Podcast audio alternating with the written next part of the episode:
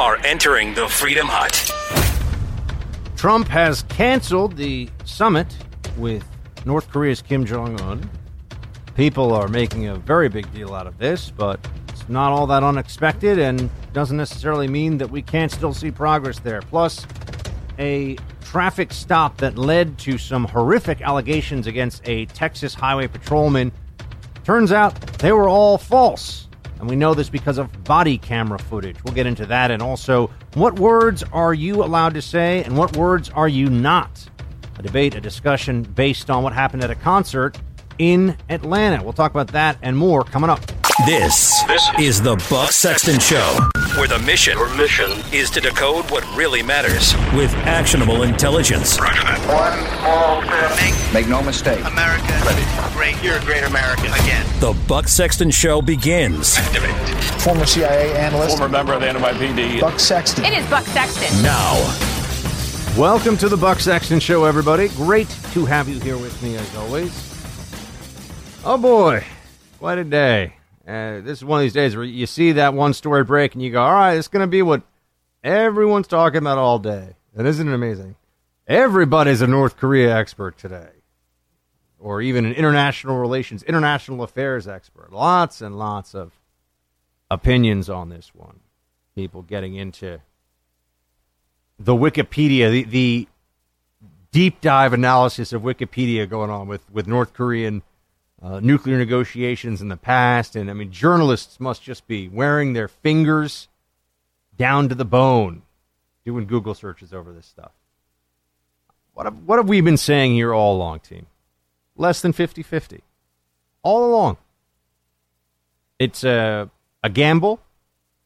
It was a long shot, long bomb into the end zone, however you want to phrase it. And doesn't look like it's going ahead right now. That doesn't mean that this is some kind of uh, disaster. It, it, doesn't mean that anything has been lost. By the way, I completely uh, disagree with those who are coming out and saying that uh, this is we, we've lost something here or anything else. But play 16 and 17, John, just so folks can hear from Trump himself. Based on the recent statement of North Korea I have decided to terminate the planned summit in Singapore on June 12th.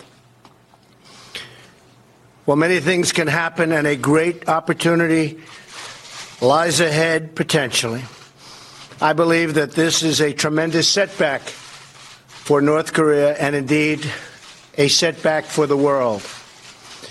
I've spoken to General Mattis and the Joint Chiefs of Staff and our military, which is by far the most powerful anywhere in the world, that has been greatly enhanced recently, as you all know, is ready if necessary. If and when Kim Jong un chooses to engage in constructive dialogue and actions, I am waiting. In the meantime, our very strong sanctions, by far the strongest sanctions ever imposed. And maximum pressure campaign will continue as it has been continuing. But no matter what happens and what we do, we will never ever compromise the safety and security of the United States of America. There you have it from the president. Look, tried, Still a lot of pressure on North Korea. They may they may come back to the table. Did anyone think this was going to be easy? No. Oh, at least we didn't think it was going to be easy. I can't speak for the Democrats. They were just rooting against Trump, which in this case really does mean they were rooting against America, though. Tough to separate those two things, right?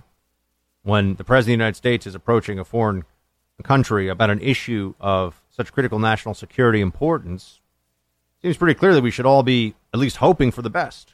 That wasn't the case. In fact, there was a a lot of uh, media chin wagging and chest thumping uh, over this whole situation. Play 22.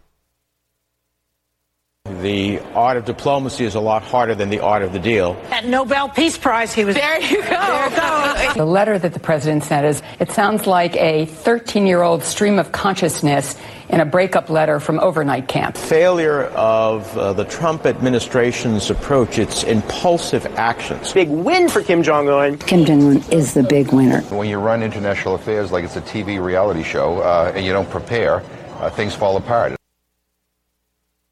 I mean, what are they basing any of this on? Every administration before Trump has been completely swindled and schooled by North Korea. Every single one. There has not been a presidency that has had to deal with a nuclear North Korea that hasn't failed to do anything meaningful to stop their missile program, to stop their nuclear research, and just their general hypermilitarism. So, you know, they can trot out as many. I mean, the Democrats, right? Uh, Obama's foreign policy legacy is a joke. It really is. It's just a joke. It's garbage. A lot of people sitting in a room with around Obama think they're really smart. They just weren't that smart. They're used to being in the faculty lounge, used to getting a lot of uh, cheering for them on various left leaning news networks, which is basically all but one of them. No real world successes to point to. You know, foreign policy team of the likes of Ben Rhodes, Susan Rice, Samantha Power. Not brilliant people, not trustworthy people, not honorable people. We're going to listen to what they have to say and their supporters and their enablers, the Nancy Pelosi's of the world. You know, I, I just want to hear from Nancy Pelosi about where I can get the best butler service. You know, she really doesn't have anything to add to this conversation. Oh, but she thought she did, didn't she?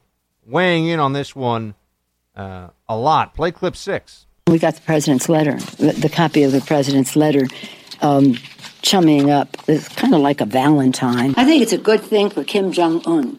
Here you had a thug, a person who killed his own family members, a person who has uh, runs a police state, uh, being legitimized by the president of the United States. They were on a par with each other. He got global recognition and regard. And when he got this letter from the president saying, okay, never mind, he must be having a giggle fit right there now in North Korea. Nancy Pelosi has a long history of rooting against this country, by the way. I remember what she was like during the Iraq War. I remember what she was like during briefings from senior government analysts during the Iraq War. And let me tell you, it was hard not to feel a little twinge of rage when you got the sense that she didn't want good news, even if that good news meant lower casualty numbers of U.S. troops abroad, meant stabilization of provinces in Iraq that would mean, yes, lower casualties for Iraqis, but also fewer of our guys coming back wounded and maimed. She just wanted to make sure that she'd come back in, be in the majority, keep her seat, hang out with fancy types out in Marin County in California. Not rooting for the country. I mean, she's a hack and a has been, but she doesn't know it yet. It's very frustrating to see her waxing philosophical on this issue. Let me just tell you this the, the whole, oh, you can't meet or, or you can't even do any outreach to Kim Jong un. Keep in mind, the sanctions were all in place. Nothing was given to Kim Jong un here. All right, people that say, "Look, whoa, Obama and Iran. Look what how the Republicans were so mad over that." Yeah, that's because we showed up and said, "We'll do anything to get a deal. We'll just give you all this stuff. You don't have to do anything painful, Iran." Obama really wants this. Trump says, "You want to talk? Let's talk." Still going to keep all the sanctions on. Still going to have the most crippling sanctions against your, your regime ever but we'll talk if you want. The whole legitimizing Kim Jong un thing, it's a pariah state already. How, how are we going to chip away at this problem by, by what? Pretending it's an even worse country or having more UN summits where we talk about how bad North Korea is? Legitimizing it. That's been the talking point for those with nothing better to say, stretching back for multiple, at least three administrations. Three different presidencies, both parties. And don't want to legitimize Kim Jong Un. Don't want to legitimize him. Well, while we're so worried about legitimizing him or not, the guy's getting missiles that are he's going to be able to, you know, drop a nuke in the middle of Kansas by the time we finally figure out. Whoa, maybe we should have tried the legitimizing talking to him process. What they've done before hasn't worked. We really don't want to have a military incursion which is a general way of saying military strikes. To what degree and how, and I, I don't know. Uh, I'm, I'm an academic on the subject of, of Korea. I'm not a, a, a former practitioner, right? This wasn't part of my AO back in my government days. What would a strike look like? How bad would it be? We know it would be catastrophic. We know a lot of people would die. And you also know that anytime you engage in military conflict like that with a country with a, a vast military apparatus, you know, yeah, a lot of their stuff is old, dusty AK 47s and artillery pieces from, you know, the 50s. Those things still fire still kill a lot of people. So it would have been a really great thing if Trump had been able to move the football down the field here. It would have been and it, really wasn't about whether he could get a Nobel Peace Prize. I mean, I know people like to mock him, and Joy Behar, who I don't think could find Pyongyang on Pyongyang on a, on a map, um, if if you just you know gave her the Korean Peninsula. Where's where is Pyongyang, Joy? Well, I know where it is. I'll tell you where it is. Imbeciles all over the place that are celebrating the failure of a diplomatic initiative that one hasn't even failed yet. Just this is where it is right now. It's 18 months into the Trump presidency. Unlike Obama, we don't get to look back at eight years of failure and make a declarative and final judgment that, oh, yeah, it's a failure. This is different. This is something else. This is the early stages of what will certainly be. I've told you all along, and I know you know this too. It's a process. It is a process. There was no way this was going to be a short, easy win. No one thought that was going to be the case. But they're trying to hold Trump to this, and, and it's just so frustrating to watch them gloat over America's loss. Because that is what they're doing. That is what's happening today. It's not the end of the world. We didn't legitimize anything. trying to talk. You know, the same people, I, I just, I have to point this out, the exact same people right now who are all ha ha ha ha, na na na boo boo about this summit getting called off are people who would tell you, well, anyone who knows anything about Afghanistan says we need to talk to the Taliban. You know, gen, you know, this general and that general, they say we have to talk to the Taliban. Oh, okay.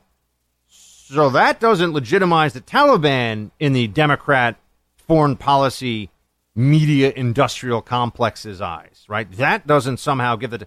But talking to Kim Jong Un, who who is head of state of a country with nuclear missiles, folks, we can pretend he's not, but he is. And we, we can act like he's he's as illegitimate as you want to, but it doesn't change the situation. But just note that inconsistency. Note the only consistency that liberals give you is their hypocrisy. Right? smart people, i.e., Obama's foreign policy team and the generals that Obama was working with in his administration, and I'm sure some generals now. I'm not, I'm not saying that this isn't. This has become kind of a consensus issue. But the Democrats will certainly defend. Yeah, talk to the Taliban to fix Afghanistan. I can tell you right now, and I don't care what any general says, that's preposterous.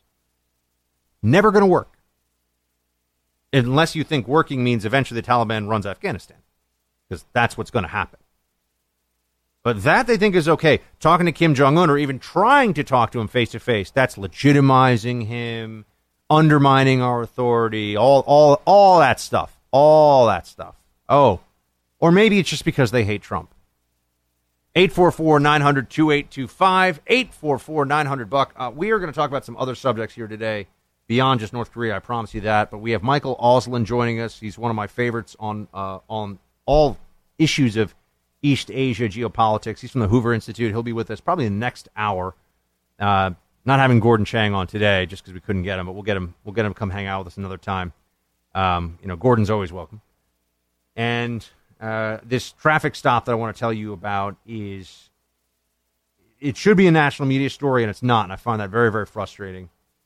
And then some footage from a concert where a, where a young woman said something and got called out for it because of the rules we have around who's allowed to say what words. Uh, so we're going to get into a whole bunch of different stuff today, but we're still sticking sticking with North Korea for a bit more. 844 900 2825. 844 900 buck. Uh, stay with me, team.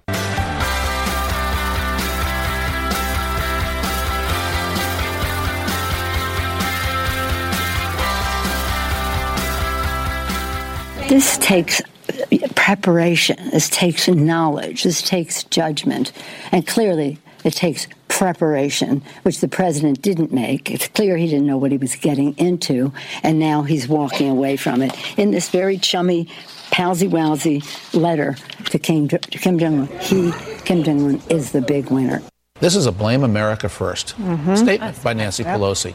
When she has a choice between playing Donald Trump and Kim Jong un, she picks Donald Trump to blame. For no reason other than she's a Democrat and she wants to score points against Donald Trump on an issue where Americans should be unified against Kim Jong un. She's so anti Trump. But there, you could tell there was a tenor to this, and I said this last week that if Trump cancels, the press will blame Trump. And they if did. Kim Jong un cancels, the press will blame Trump. Yeah, Fleischer's right on that one. And it's true. If uh, they can pick, I- I've said to you before, I-, I think that there are a lot of liberals. If I walked around Washington, D.C. and asked them, who's a bigger threat to world peace, Trump or Kim Jong un, they'd say Trump. Who's a bigger fascist, Kim Jong un or Trump? They'd say Trump. And, and think they're smart for saying it, too. Which, this is just yet another uh, sign of Trump derangement syndrome. But uh, let's hear. You know who's I like on this one? Let's hear from the, the Dersh on this one. Play 15. This is playing into Donald Trump's strong suite. He knows how to make a deal. He knows how to walk away from the table. He knows how to offer to come back to the table. I'm certainly not going to second guess our president when it comes to negotiating with North Korea. I don't think he had any choice. Once he heard what I think once he heard what the leader of North Korea said about the United States, said about our vice president, he had no choice but to walk away. But he's walked away in a conditional sense. And he said, I welcome you to come back, but on my terms. Remember, we have most of the cards in this negotiation, and I think the president's playing them well. Yeah, I think so too. I like I like that I like what the Dersh has to say on this one. Not not just on the legal stuff. He's good on North Korea too. Look at that. Uh, I I agree with him on this one. The Trump administration is playing the cards that they have. I think they're playing them pretty well in the circumstances. I, I think it's so funny. You really have to be historically either ignorant or just not care about history to look at what Trump has done so far in North Korea and say, oh, yeah, he's failed. Oh, really? What did we get with eight years of Obama? Let's be honest, what we get with eight years of Bush? And what we get with eight years of Clinton? Massive fail, as the kids say, on North Korea. No question. No question at all. Uh, Oh, is it epic fail? Oh, gosh. I whenever I say, as the kids say, there's a good chance I'm getting it wrong. Um, 844 900 buck if you want to chat. What do you think about Trump and North Korea? And uh, then we got some other stuff to discuss as well.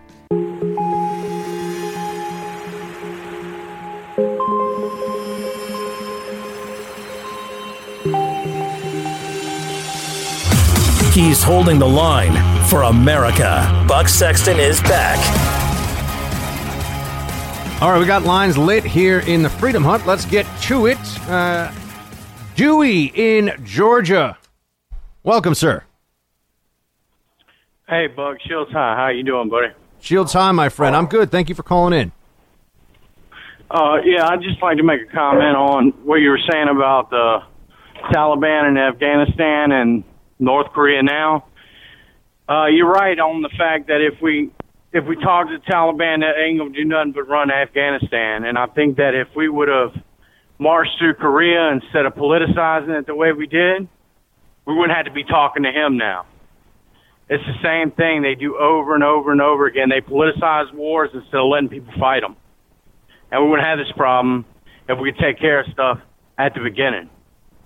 Well, I I think that the, the Democrats' legacy in general on national security, on, on issues of, of war and peace, uh, it's it's really bad. so there you go. I mean, on on uh, their positions stretching back and dealing with uh, North Korea. In fact, you, go all the way back to the Korean War. I think it's interesting when you see some of the debates and discussions around what should happen there, and people forget. I mean, it, it's called the Forgotten War for a reason, right? I mean, this is under a UN mandate. Uh, we lost large numbers of, of soldiers. It just gets, for whatever reason, lost by the wayside. And, you know, that was a conflict that very easily could have spiraled even beyond what it was. Uh, had had we decided to retaliate against China more aggressively than we did on the Chinese uh, and go after them on the Chinese mainland. But but Dewey, I, I hear you, man. I mean, this this stuff we're seeing uh, from people now about how it's legitimizing Kim Jong Un. Do we think that he's going to just crawl up into a ball in the corner and cry himself to sleep because we're delegitimizing him all the time? I mean, this is nonsense. Yes, yes, sir. My, my Indeed. well, Shields High, was Dewey. Thank you, thank you for calling in, man. I appreciate it. Bobby in Mississippi, you're up, sir. Hey, Buck. Shields High. Shields High. Listen, uh, I got something to tell the left. In order to fail at something, you actually have to have a, nego- a negotiation first. Nothing ever got started. So how can it be a failure? You know, I mean, they're, just they're nuts. Anything? Yeah, I mean, eh, what, what? How do they think this is going to get any better? By the we've had sanctions for a very long time. Trump has put on even more sanctions, but if you don't open the, the purpose of sanctions, I think the Democrats forget this, or they don't understand this, or it could be all the above, or they just pretend not to know. The purpose of sanctions is to create the circumstances for dialogue on favorable terms for us and our partners in the sanctions. Right? It's not you, you don't just sanction people because you feel like it. Right? The, the idea is to get a change in their behavior, and to get that change in behavior, you have to have a negotiation. Well, if we're if our negotiating point is we won't talk to your leader because he's a you know a big fat dummy head, we're not going to get anywhere. The Rocket Man. Yeah, well, Rocket Man. Well, no, but I mean, you know, I mean, uh, you you make a very valid point. What I'm saying is, okay, he'll call him Rocket Man, but if Rocket Little Man wants- Rocket Man. there, there you go.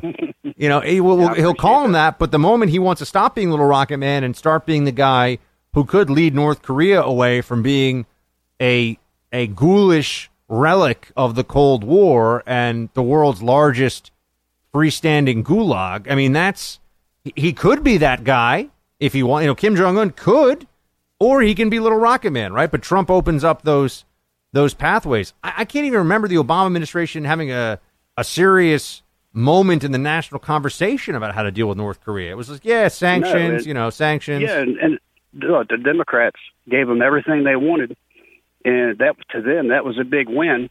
But the United States really lost because they've gotten so far ahead with the two to four billion dollars we gave them, and only in one area to be more against the United States.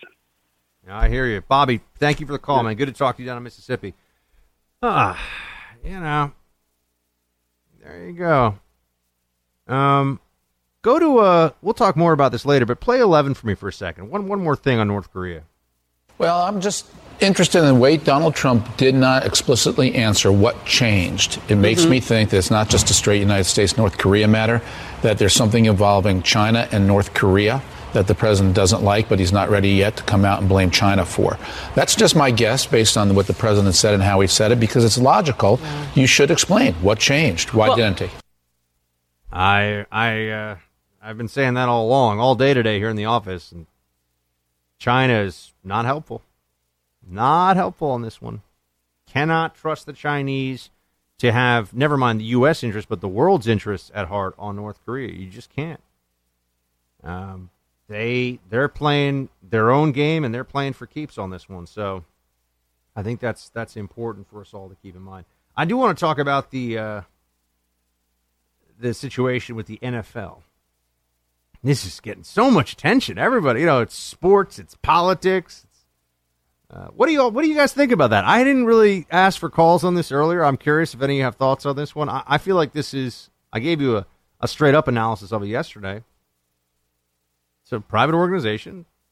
It hurts ticket sales. A majority, a huge majority of Americans don't want there to be protests during the national anthem.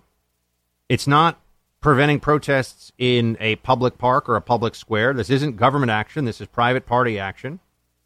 They're allowed to set their own rules for conduct, Just as I said, the same way they're allowed to say no excessive end zone celebrations, they can say no messing around during the national anthem.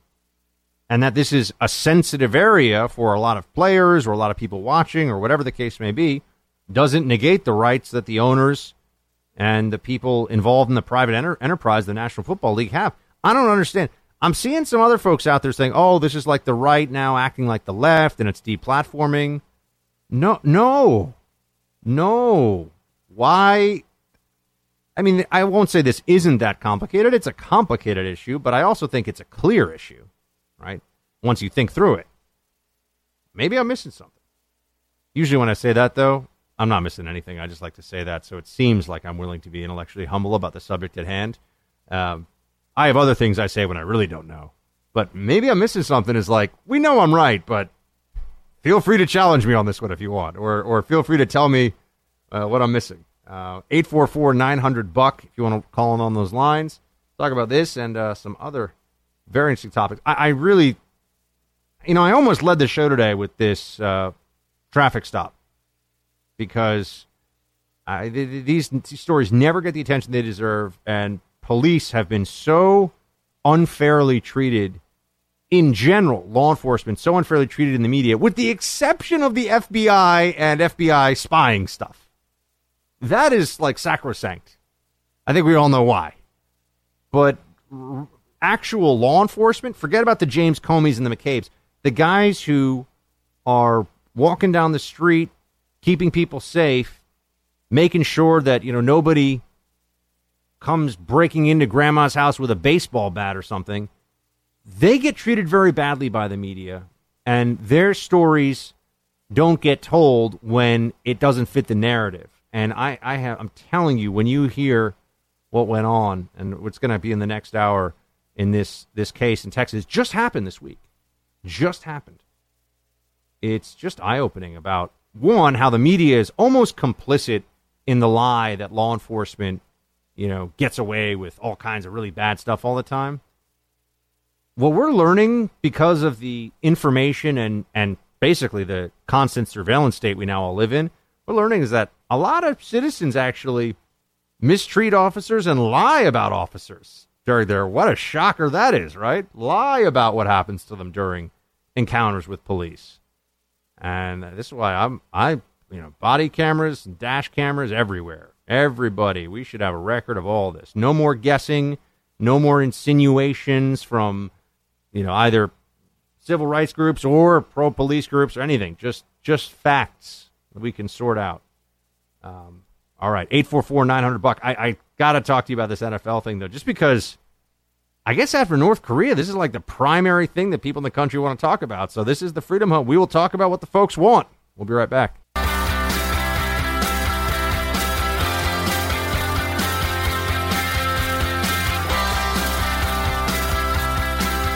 I would be more okay with it if they had consulted with the players. Uh, this was. Uh, I don't think the uh, players agreed to this. This was the owners, and by the way, it's the owners who would be fined. Talk a little bit about what the national anthem protest actually refers to. They're an expression of pain. I think we have to understand the notion that the protests are saying we have something happening that does not conform to our American values and has to end and can end. Nobody likes to be ordered around unless you're in the military and they feel like this is being put upon them, and it's putting a lot of pressure on them to choose between something that's constitu- constitutionally protected and going with the team. And I understand teams are corporations, but right now we're living in a time where um, nobody, especially on the right, is standing up to the statement that he put out today. That's Joseph McCarthy. I mean, wow. First of all, whenever you have somebody talking about the First Amendment and they do this, I, I understand blah blah blah blah blah First Amendment, but you know you know you're not going to hear anything particularly insightful after the but, right? You know, I understand that technically they have a right to do it, but well, yeah, you have a right to say that you wish that this rule didn't exist, but they have a right to make the rule. This is people are trying to make this a a much more difficult issue to understand. I think just because it's there, there's a lot of clarity here. I, I also just can't help but but point out that these protests were occurring before Trump came into office. And then Trump said something about them. And then you had all these players, much larger numbers of players, who were taking a knee, and also the media's interest in the taking a knee by players became, you know, infinitely more intense. Oh, now they really want to see what's going on with this whole taking a knee thing. Right? There's a lot of interest in that. I really want to know. And I just can't help but, but sit here and say to myself, okay, so how much of this is really just become not even a proxy for police brutality or whatever they say it is? Uh, how much of this is really just about protesting Trump now for a lot of players in the media? Right? This has become a, a proxy for that, I think. And I don't follow the NFL all that closely. It is one of the few professional sports, I will tell you. I mean, I'm not actually a communist. I, I do watch the NFL. Uh, but that's, that's my sense of this is that this is one of these issues where people have now wrapped this up. This is the same way. Like, why are there women's marches now? Women's rights haven't been changed. Think women are, you know, better off now. More of them in school, more of them in grad school, more CEOs. Women are literally in a better position now, at least economically and rights wise speaking, than they've ever been in the history of the United States and the history of the world. Why are there women's marches?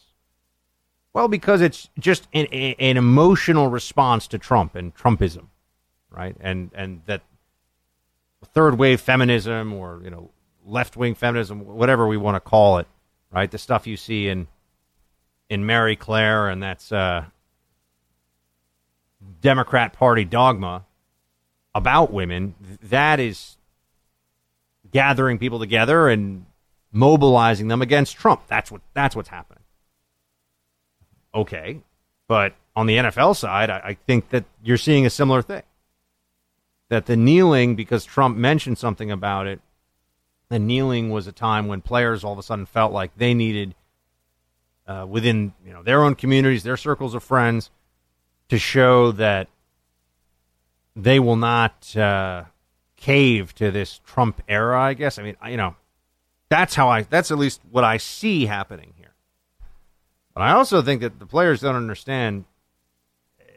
You know, you may view this one way, but a lot of people view it another way. And I would just note that a lot of the same people that I hear who say, for example, who will bring up, oh, uh, the Confederate flag may mean states' rights, or it might be a historical symbol, or it might be you know, all the things people say about the Confederate flag to you, but to people from certain communities in this country, it symbolizes you know racism, slavery, segregation. When the national anthem is being played, and you take that as a moment to make your own political statement in criticism of the country, you may think when you're doing that, players, that you're protesting injustice, inequality, whatever. But a lot of people watching who have had family members killed in combat in recent years, who've had family members that will carry the wounds of warfare, psychological and physical, with them for the rest of their lives, or who themselves watching served and lost friends, lost lost family. They see this as blatant disrespect for their service and their sacrifice.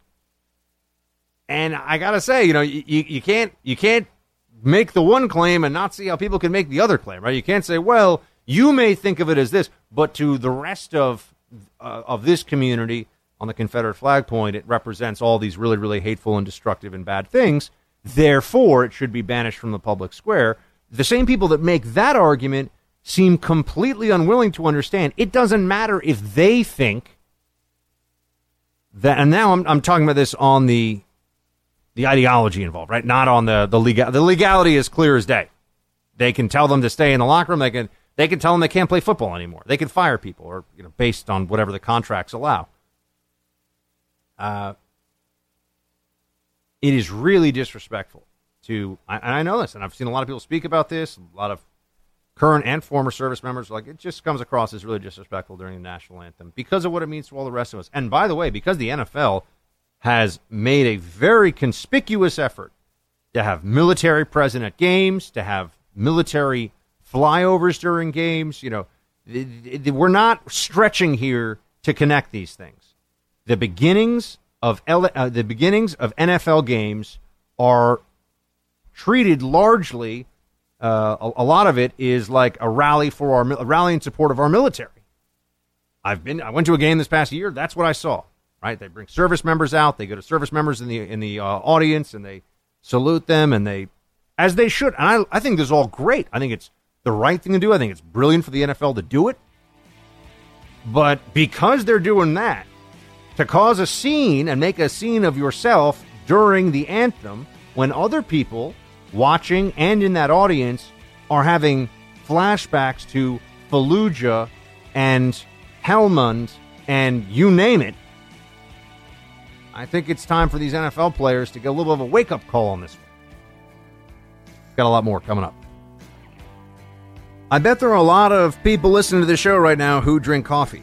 And maybe you've been drinking the same coffee for a long time. Maybe you like drinking coffee that is basically brought to you by Bernie Sanders supporters. But I've got a much better idea for you, and that is Black Rifle Coffee. You should just go online, check it out for yourself. Go to blackriflecoffee.com slash buck.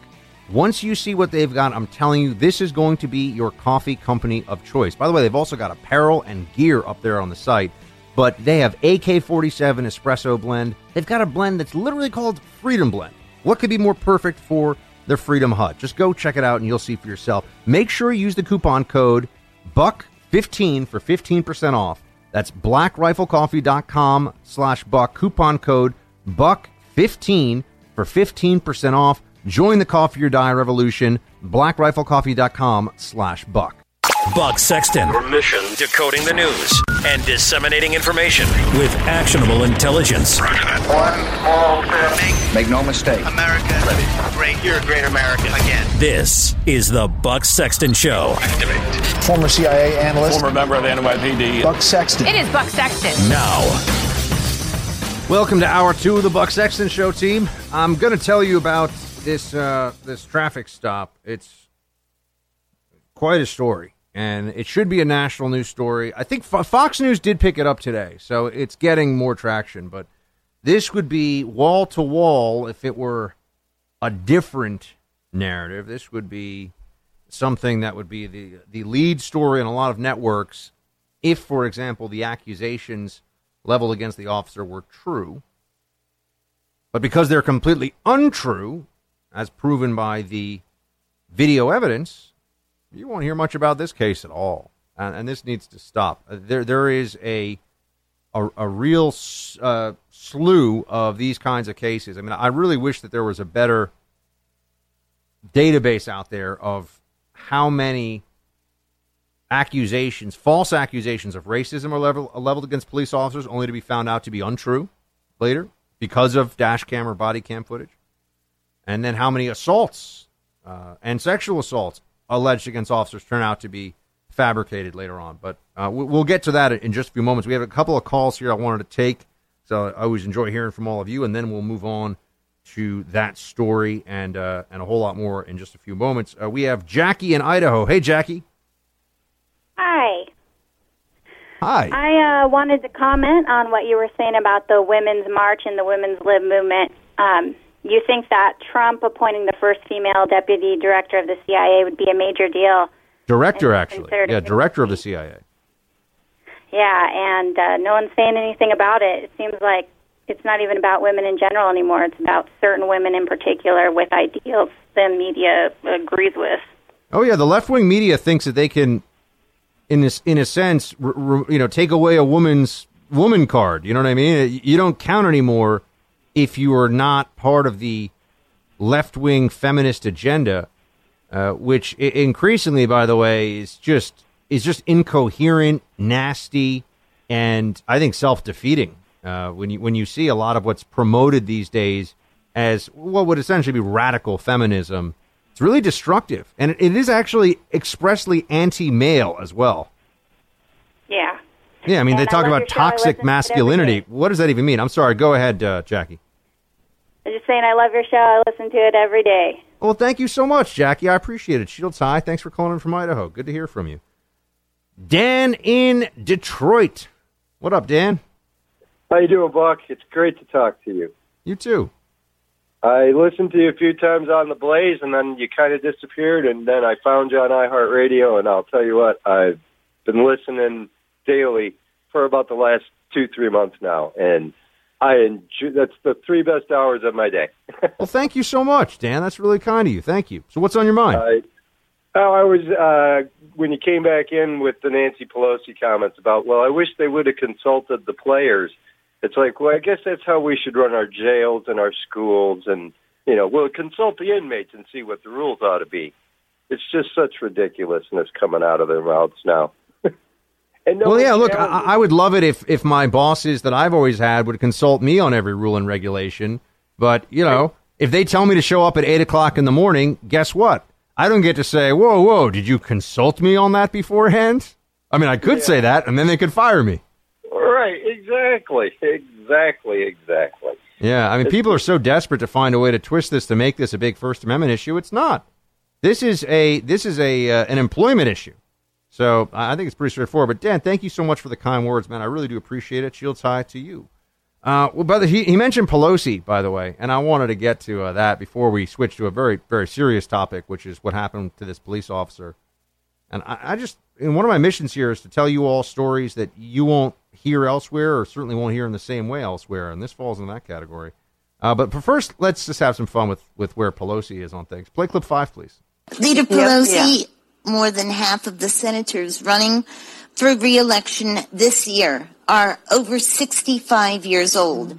If they win, their term of service will be six years.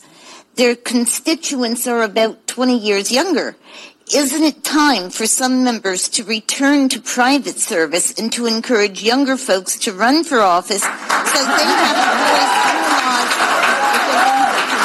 For me, I don't think age has that much to do with it. I think Of it's course not. about, and especially as a woman, I, I, you know, I say, I want women to know that whether they're going uh, from college to Congress, well, they can't really do that, but 25 years old to Congress, uh, that whatever you're bringing, it's new and fresh and different because you're a woman. Talking to like the ultimate swamp creature there with Nancy Pelosi. Uh, you know, she she doesn't want to give up her power, her prerogatives. Uh, no interest in that at all.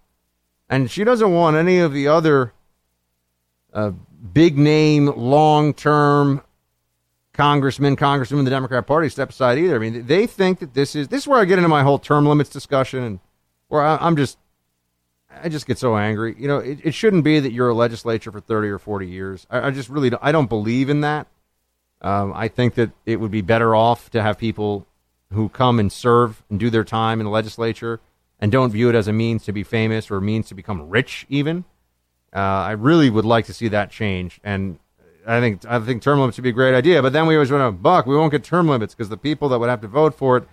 I know, I know, but it's nice to dream, isn't it, team? It's nice to have those moments where we can wish for something a little better from our elected officials. I'm going to tell you about this story in uh, Texas with this highway patrolman. Very, very important story, and it's a, it's a much bigger problem even than this one incident. Uh, stay with me for that, uh, but first I want to talk to you about our sponsor. Team, our sponsor this half hour is your one stop shop for polo shirts, hoodies, jackets, fleece, headgear, athletic, youth, infant, women's, all the apparel needs you have. If you're into patriotism, supporting veterans, and really fresh designs that are going to be the envy of all of your friends, go to ninelineapparel.com. Nine Line is a veteran owned and operated patriotic lifestyle brand. It tries to bridge the gap between civilians and service members, whether military, law enforcement, or first responders, and encourage a conversation between those who serve and those who support them. Plus, they've got fantastic gear. Go check it out for yourself. They've got pro Second Amendment, pro patriotism, pro America designs aplenty. Go to ninelineapparel.com. Use the coupon code BUCK20 to save 20% off. This is a great deal. Ninelineapparel.com, coupon code BUCK20 for 20% off.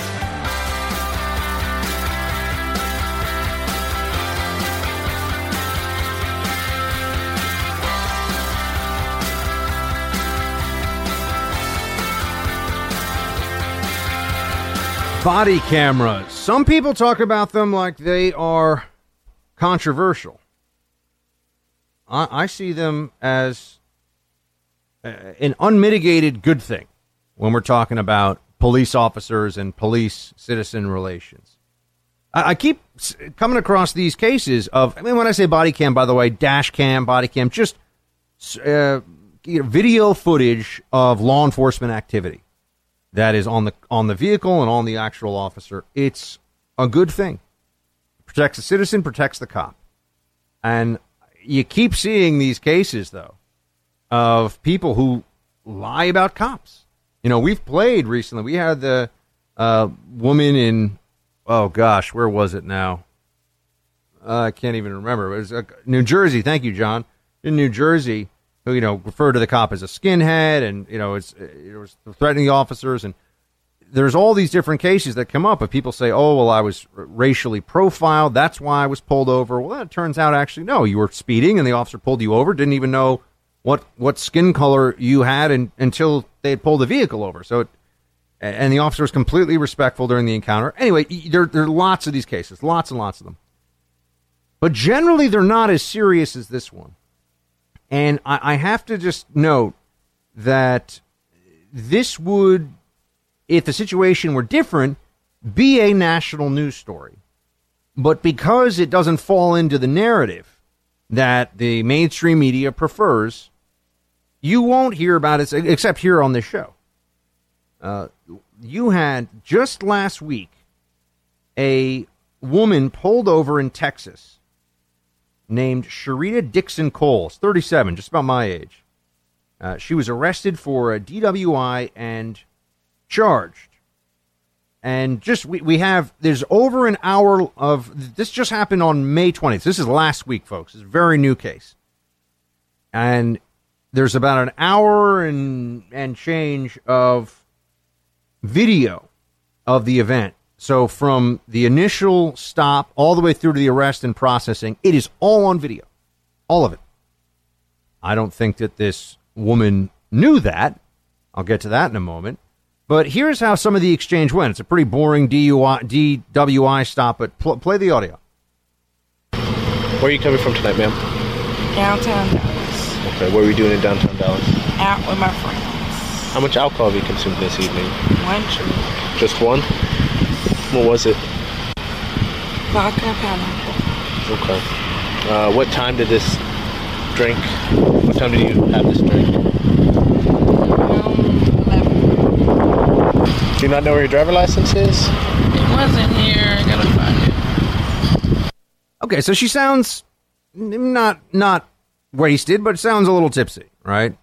She slurred her S there. I mean, it's and she later on was just below just below um, the level needed to to pass the the breathalyzer, but it had been two hours had passed, so she was actually considered drunk at the time of the incident because she did have alcohol in her system. Anyway, we'll get to that in a moment.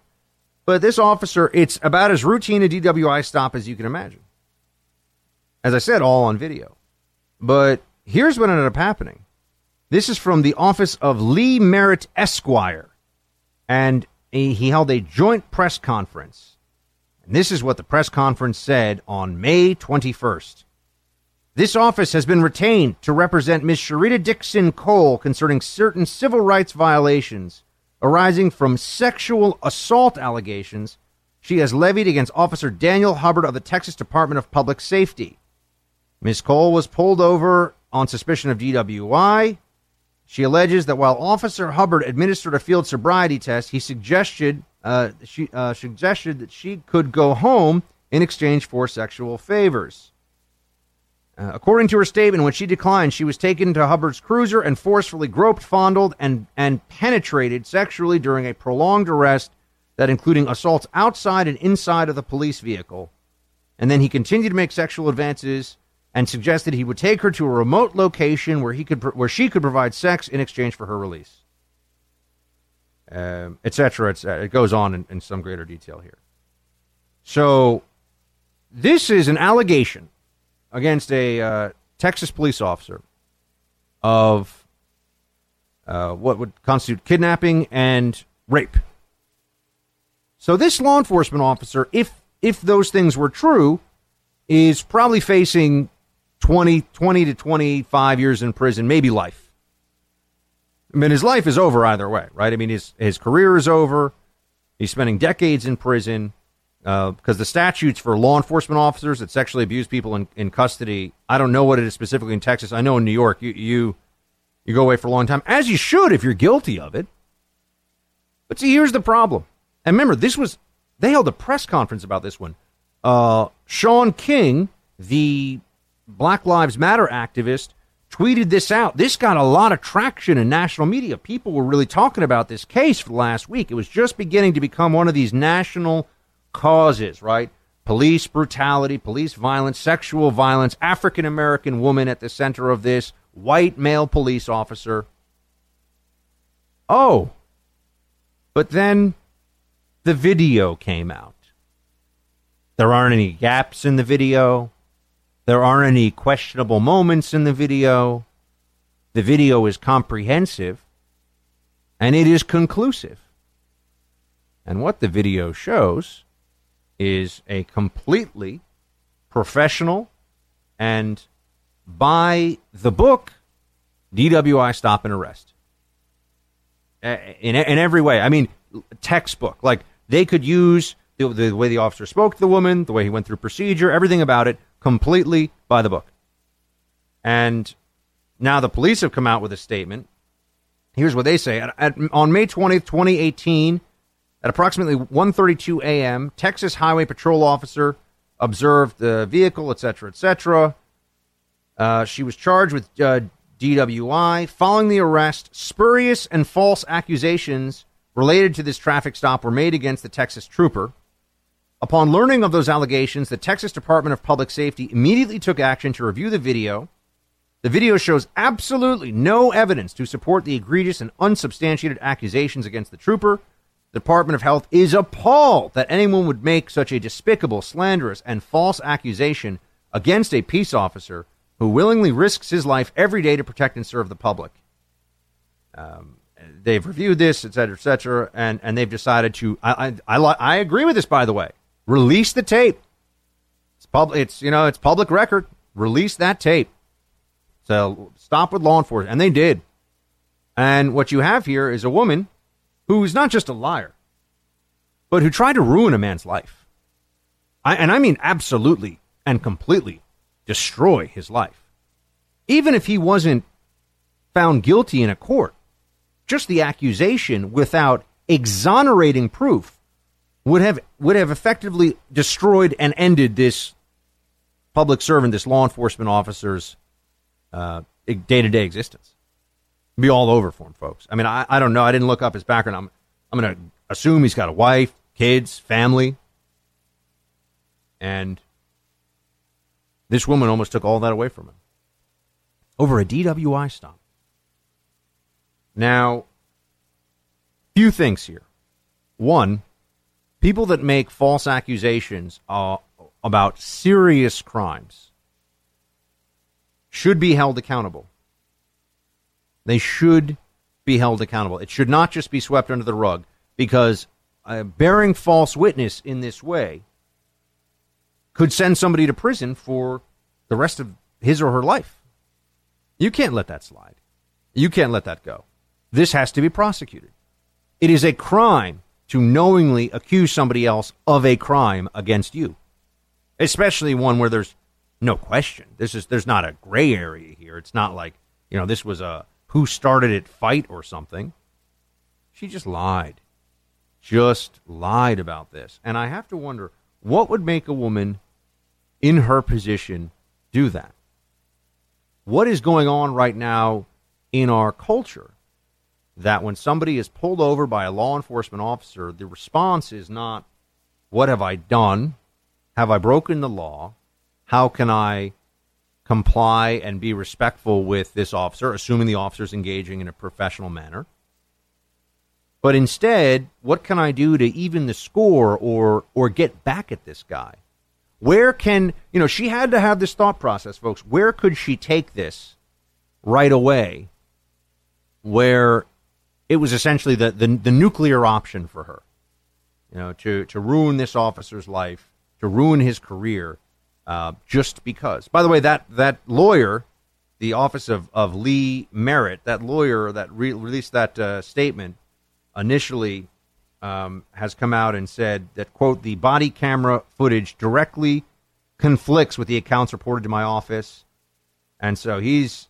Uh, you know, he says, We're thankful to members of this community for demanding transparency and justice. However, it seems your righteous vigilance was abused. Yeah, that's correct. Lee Merritt Esquire was abused. Maybe it's a bad idea to try officers in the court of public opinion before any facts are really in.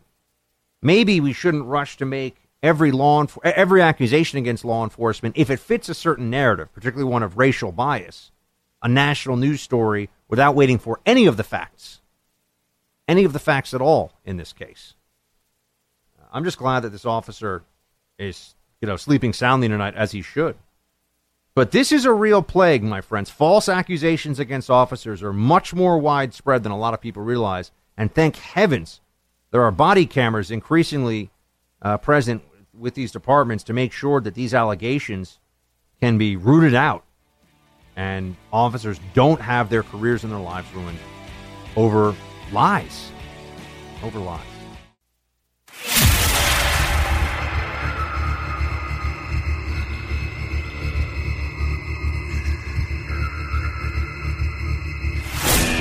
He's back with you now because when it comes to the fight for truth, the buck never stops. So the dialogue was good until recently, and I, I think I understand why that happened. Why was that? And I, I won't say that. Someday I'll, I'll give it to you. You can write about it in a book. but I, I really believe we have a, uh, a great opportunity. We'll see whether or not that opportunity is seized by North Korea. If it is, great for them and great for the world. If it isn't, it'll be just fine. Thank you all very much. All right, so President's made it quite clear, as we've been discussing, the summit for now is off. Uh, but what does this really mean, and what can we expect going forward? We've got Michael Auslin on the line. He is a fellow at the Hoover Institution and author of The End of the Asian Century, which I have read, by the way. I can commend it to all of you, and also coming out in paperback this summer. Michael, great to have you back. Thanks, Buck. Great to be with you. All right, what do you make of where we are right now in these much anticipated and now at least seemingly much delayed talks between Trump and Kim Jong Un? Well, you know, this was also unprecedented that I, I think you could have been surprised either way. You would have been surprised if it had actually gone forward, given the, the decades of mistrust and enmity between North Korea and America. And uh, you would have been surprised that after all the hype and the build-up, that it would have been canceled. Uh, honestly, I actually thought the North Koreans would probably be the ones to pull the plug. Uh, but you know, you could look at it and say that if if they were starting to get cold feet, if they were feeling that uh, they weren't getting from the United States beforehand what they wanted, then they were just going to ramp up the rhetoric and the insults and the outrageous demands, and essentially force the Americans to cancel it. And you know, that's what happened. What would it take for there to be an actual chance of success here? Well, if you mean success by uh, actual denuclearization, right? Depends what what you're talking about. Who wants what, right? It, what the Americans want and what the North Koreans want is very, very different, and that's of course the nub of the problem. That's why we're talking about this after a quarter century, why we haven't solved it. Uh, if you're talking about what the Americans want, it's essentially for Kim Jong Un to accept that uh, the the fact that he's got these nuclear weapons doesn't help him uh, that the Americans are very serious about denying him the ability to keep them, and so they better cut a deal that preserves the regime and preserves Kim Jong Un today in exchange for these weapons. And and so from the American perspective, it would be anything that forces the North Koreans to say. We don't know what the future is going to hold, so we better make a deal today. Uh, for the North Koreans, of course, it's to get the Americans to say, well, the North Koreans have these weapons, and there's nothing we can do about it anymore. They, they've got them, they're going to keep them. And so we've got to figure out a way to protect ourselves, and maybe that means getting out of Korea, withdrawing some of our troops in order to have a quote unquote peace treaty, and maybe the North Koreans will agree and at some point in time to, to cap these weapons or something like that. So what you can see is that the two sides were as far away uh, yesterday uh, from getting an agreement as they were 25 years ago. Nothing changed except our perception that Kim Jong Un was serious about sitting down at the table. And as it turns out, we were really a long way from getting to that table. Speaking of Michael Auslin, author of End of the Asian Century, which uh, comes out in paperback. He's a fellow at the Hoover Institution. It comes out in paperback this summer. Um, Michael, the way forward now for the Trump administration, if they want to uh, resurrect the prospect of these talks, uh, what could they do? What should they do?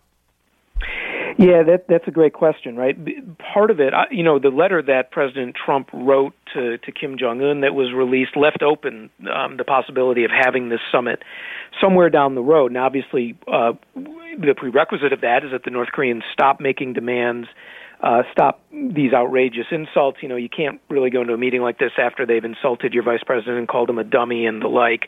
You know, that would have shown Trump as just eager for any type of meeting, and and that would have put him on the back foot. So, in a in a way, whether the North Koreans wanted this or not to go through, Trump was right to pull the plug at this point. And and in essence, if you want to go forward, it gives you a breathing time to see how the North Koreans are going to act. So there's there's basically three things that can happen. Number one, the North Koreans decide, you know, we push too far. Trump's not like the other presidents, so we better cool it and and try to get him back to the table. Number two, they ratchet up the rhetoric and maybe even try some sort of aggressive act against South Korea or, or Japan or who knows, more missile launches, for example. That that's an easy one to do, uh, in order to basically try to blackmail the Americans to come back. Say, see, it's worse if you don't talk to us. We're going to act worse, and that's something they've done many times in the past. Number three is that the two sides decide quietly behind the scenes to continue high level talks you know Mike Pompeo or or a very senior member of the the administration to try to figure out if they can get to a starting point. And the starting point would be a mutually agreeable definition of denuclearization, at least the the rudiments, the the outlines of a timetable and an agreement on when US aid would be given. And if you can get that behind the scenes, then you can come back and say we've we've you know smoothed out the bumps and and figured out these problems. Now we can go forward with a meeting. Is there any situation in which you could see Kim Jong Un shocking the world and and agreeing to denuclearization as I think all Americans at least understand it, which is he allows inspections, no more nuclear weapons, no more missile program. It just it, seems even as I'm saying it to you like just not going to happen. And, and, this has been my concern all along. Although I, I think it was it's worth trying. I think it's worth continuing to try, but I can't see that future. Yeah, I, I mean, look, if if it were going to happen, it would have happened, right? He doesn't need an inducement really to give up the weapons, and if he really wants to give up the weapons, then he'll he'll take a deal that's offered him. Uh, so we don't see real indications of change in the nature of the regime, and if that's the case, you know, this is not East Germany in 1989 where the whole regime was beginning to liberalize.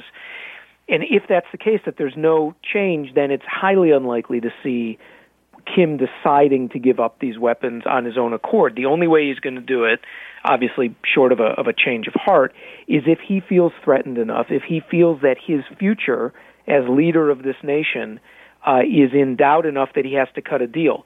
Now, that's the type of message that Secretary of State Pompeo was giving, Mike Pence was giving, John Bolton was giving, and there's going to be a lot of debate as to whether they overdid it, whether they stepped over the line uh, by sort of embarrassing, in a sense, if you can put it this way, embarrassing the North Koreans by saying, look, if you don't do this, remember what happened in Libya, remember what happened to Muammar Gaddafi.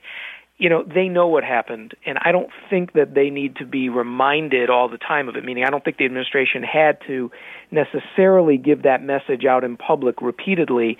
That backs the North Koreans into a corner.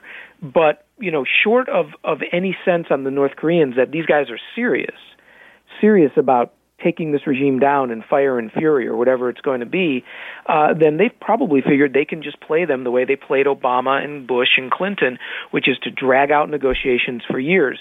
Trump may have upset that calculus again by saying he's not going to go along with that script. He's not desperate for a meeting at any price, and so he's canceled the summit for now. We'll, we'll have to see.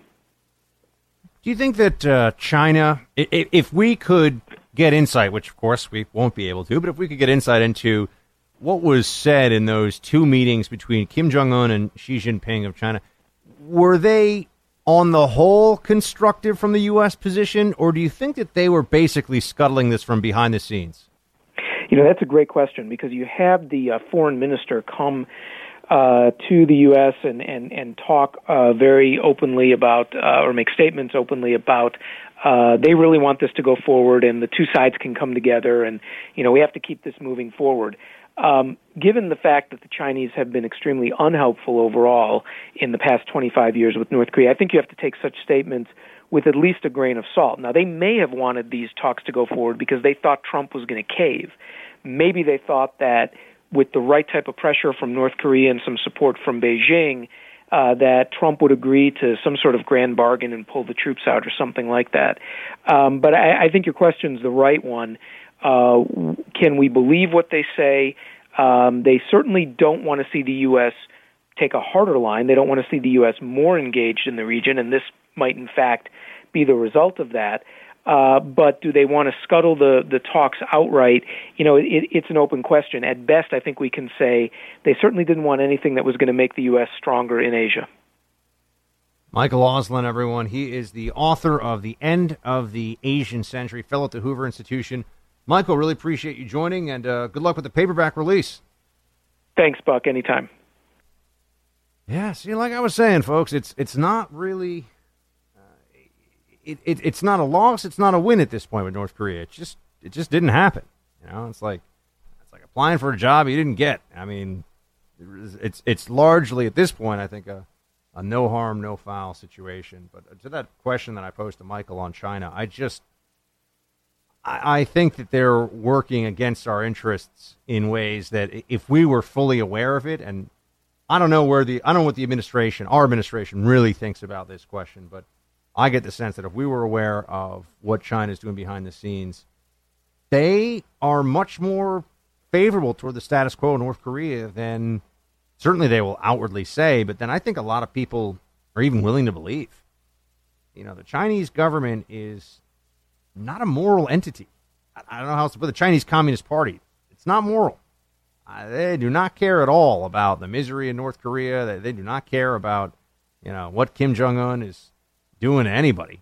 Uh, they just look at this purely as a power play for them in Asia and and vis-a-vis the United States on the world stage. So I just don't see how you know they're going to talk to us about how they're going to be so helpful and they they want things to get better there. But at the end of the day, if the Chinese really wanted to create change in North Korea, they could do it.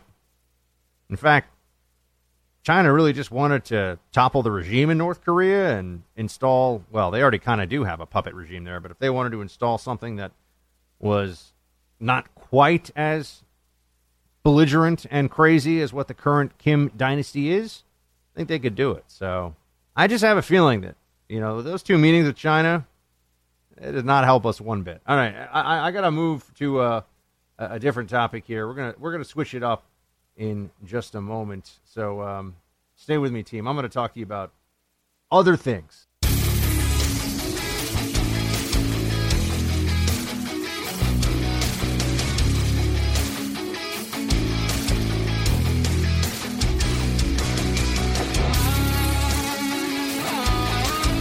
I've got some news for you from the world of cuisine.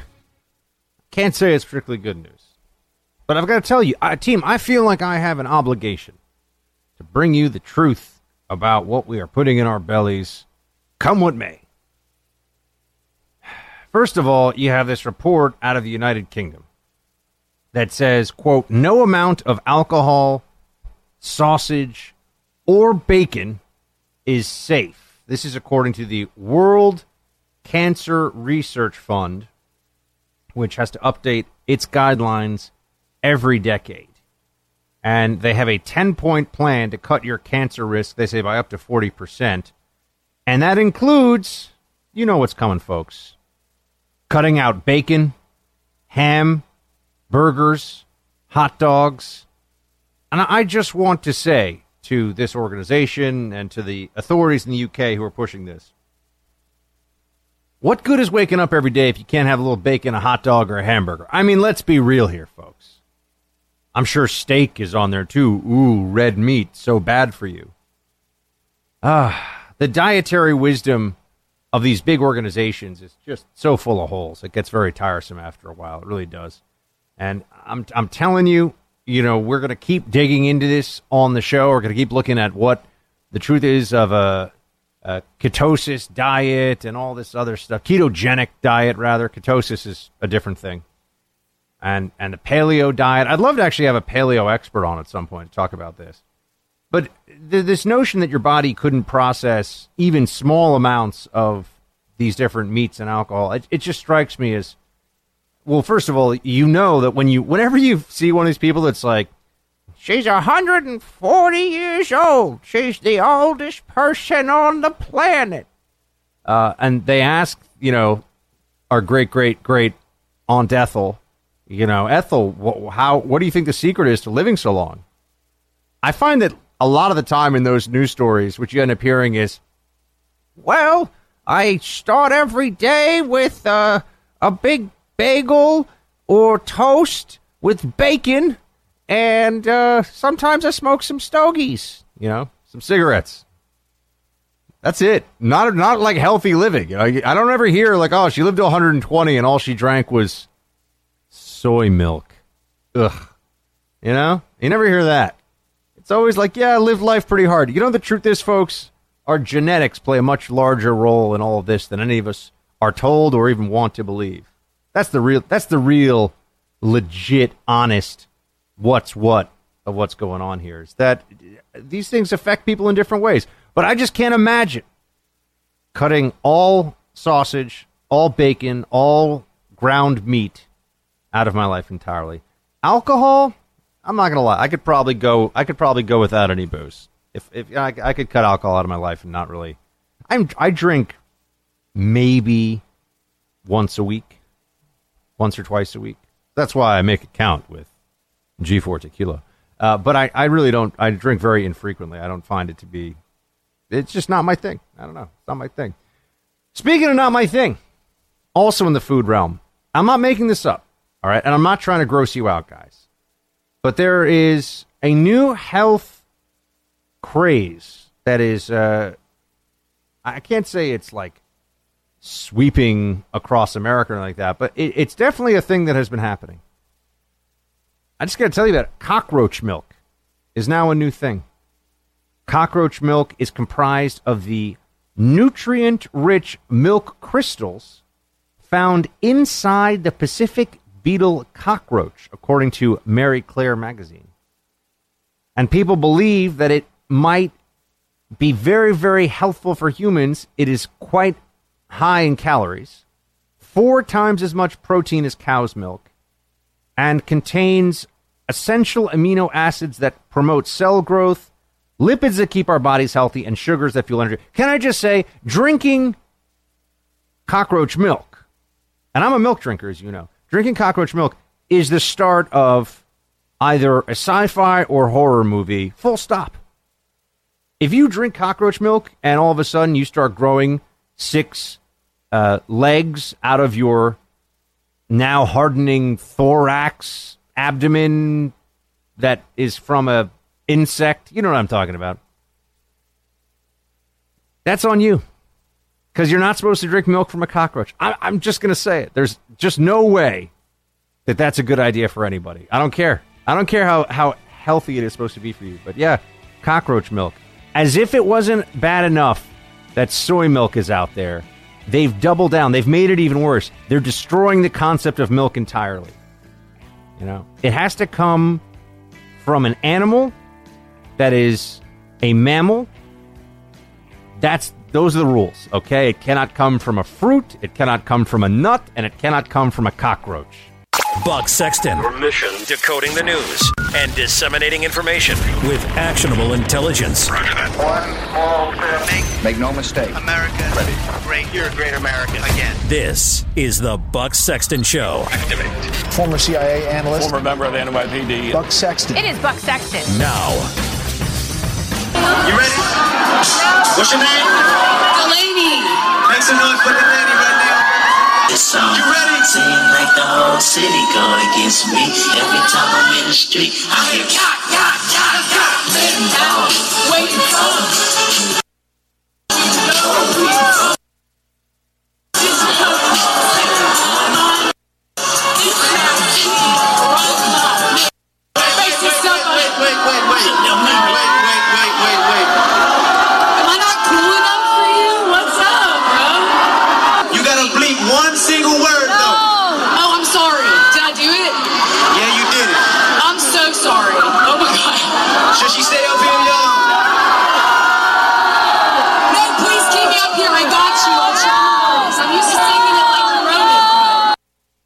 So that was at an Alabama uh, concert for the the uh, hip hop artist Kendrick Lamar.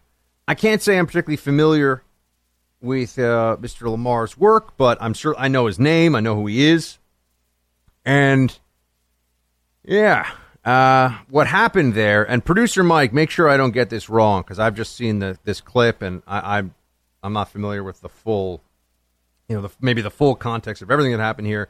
So Lamar brings this woman, and sorry if the audio sounded a little choppy there, but instead of bleeping, we cut out some of the profanity because the song has some profanity in it.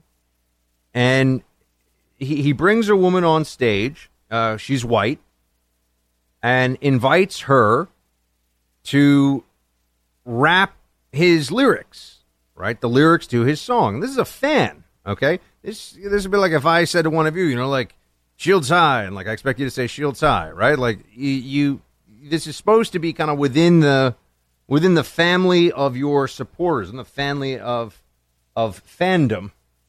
And what ended up happening, as you might have gathered there, was that she uh, she said because it is one of the lyrics in the song, the N word. Now, this I, I'm different than other folks on this issue. As you know, I I uh, I bend the knee to this convention, right? I I, I say in reference to that word, I will say the N word too. There also are limitations on radio for me, of course, literally regulations because uh, this is broadcast on you know 120 terrestrial stations across the country. Uh, but I got to tell you, I think that banning words for people to say in any context is intellectually inconsistent. I, I think it's inherently problematic. Um, and I, I, think you see this here. So he wanted her to self censor. She was supposed to rap. He invites her to say, you know, his rap lyric, and she l- says the rap lyric. But then because she's white, she's actually not allowed to say his lyrics. That's what happened. Mike, am I getting all this right, or am I missing any important details? No, you're right. Um, in in the actual written lyrics, the the N word is written four times, and there's also an F bomb in there in in the actual written lyrics. So you're right. Okay, so so this is exact. So he invites her on stage, says, you know, would, would you like to, uh, would you like to be a part of, of this? And and you know, it's supposed to be fun for her. She's at a concert. She's trying to have a good time. And I gotta I gotta imagine, you know, to, to be called out. Kendrick Lamar is probably if not her hero, I mean, somebody that she admires, looks up to. She's paid money to be at this concert. And there is no way you can tell me that she was in any way trying to be disrespectful, derogatory, even provocative. Like, she just thinks, okay, well, I know the lyrics to the song. I'm supposed to say the lyrics to the song. And then he calls her out, you know? You know, the, the music cuts off, and she says, you know, you, have got to bleep this word. And then she clearly feels a little embarrassed. And the concert goers are booing her and telling her not to be on the stage anymore. And, and now she's, you know, now she's like getting some heat for this. Now, to Lamar's credit, he allowed her to perform the song again, this time without the slur. So he wasn't he he didn't come down on her super hard. I don't want to overstate this. It's not like he turned on her and you know said you know bleep you and made a big thing of it. But it was uh, you know it was one of these things where clearly she was a little embarrassed and clearly there was a uh, a a problem here. And I I just do not believe that there are words that because of your skin color you are not allowed to say and and I keep in mind, I wouldn't say it, right? Because I understand the way that we are now all, the social conventions, the expectations that are in place. I'm also like, okay, you know, I'm not going to be the guy. It's not worth running up the hill and getting mowed down by the machine gun, so to speak, on this, right? It doesn't serve anyone. It doesn't serve any purpose. What I'm talking about is the usage of the word in specific context, right? So if, if I, let's say, was in a uh, in a classroom setting, and we were reading um, Adventure, Adventures of Huckleberry Finn, for example. Or if we were uh, reading uh, Richard Wright, by the way, a celebrated African American author, uh, but also a former communist, which is very interesting. Discussion for another time. He's profiled as one of the writers, I believe seven writers, in The God That Failed, which is one of the most important ideological takedowns of communism, Marxism, redistribution, and statism you could ever read. It's really profound, really important. I think it's like you can get it online for free. It's one of these books where you, I don't think you can even get it these days in print, but you can download it digitally for free. The God That Failed. It's very, very uh, important work. Anyway, but if you read some of Richard Wright's books, the N word appears. If you were in a class and you were told, you know, we're all reading from this book, you know, we're all reading from this. Are you supposed to, if you're a white student, say the N word, but if you're a black student, you can read the full word as written? What if you're a Hispanic student, by the way? Is it only, you know, are, are we really now saying that there are words that only some people by, as determined by skin color, are allowed to say in any context? Okay, I could take this even a step further. And, and I know that this is, look, it's a sensitive issue for people. I understand all this. What about in a court situation? If, if someone is going to read, you know, let's say there's a fight and someone says that the one person claims the other used a racial slur. In fact, that came up. I can talk about that in just a moment. But in, in a court situation, when the, you know, if a white lawyer is reading the accusation, if a white prosecutor is reading the accusation, does he have to say, he called her the, or he called him the uh, the N word, but a black prosecutor would just be allowed to say it in open court. You know, I, I really, I really mean this. Like, I, I'm curious to know what we're supposed to. Because keep in mind, if you make a mistake on this, your grounds of forgiveness are uh, are very slim, right? Your your the chance of, of you being given either not just not being given a pass, but being given a second chance. You better hope that you know, you're you're lucky that day. And I I think that we're inherently in a problematic zone of thought when we can't you and I sitting here, maybe you have an answer to this, and by all means send me on Facebook or call in and tell me. But when we can't even determine what the expectations are for the usage of or or for what is acceptable usage of the N word. You know, I feel badly for that woman. I think she was she clearly when she realized what happened was really embarrassed. I don't think she said it to be disrespectful. She was invited by the rapper to say it. And I'm sure she's probably listened to his songs hundreds of times and it's just seared into her brain that what the lyrics are and everything else. And it's just it's just another example of this. By the way, there, there's a story um, out of and I'm not going to play this audio for you because it's so heinous. Uh, but this is this is when you find out are you really in favor of free speech or, or not? meaning free speech in the government intervention sense. I don't mean free speech as a concept. Uh, because this is about government action. A guy on the Long Island Railroad in New York um, who was on a. We're not playing the audio for you. It's out there if you want to see the audio. Uh, Edward Ruggiero. He was having he had a dispute on the on the Long Island Railroad with a uh, an African American woman. I think it might have actually been two women. You can't really tell from the video. And he said the stuff that you can ne- you know that you can never say, that no human being should ever say. Really vile racist stuff. Uh, the kind of things that would be and should be reputation destroying for someone to say to another person. Uh, and, and I won't repeat them on air, but they were on video. That all said, he is being charged with third degree menacing as a hate crime and second degree aggravated harassment punishable by up to a year in jail. He did not physically uh, hurt either of the women he argued with. He did not threaten to physically hurt the women. He just had a dispute with them. And I'm sorry, but no matter how much somebody says mean, nasty things, that cannot and should not be a crime. There has to be more than just it's really mean. There has to be more than it's just really racist because once you start to walk down that path, okay, so if I say abortion is murder, is, is that am I now committing a crime? I mean, we we don't even get me started on this one, right? Calling someone an illegal immigrant that's mean. Is that a crime?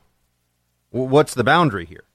If it's not about the uh, Uh, about actual force or the imminent threat of force, if it's just going to be saying something really nasty, look, this case was just this week. I mean, this is in the headlines. Queens DA in New York City charged this guy up to a year in prison. He is being threatened by a state or you know state authority with imprisonment for saying nasty racist things. I'm sorry, but hate speech is, in fact, protected under the First Amendment. We've been through this. The Nazis marching in Skokie, Illinois. We, we've been through this.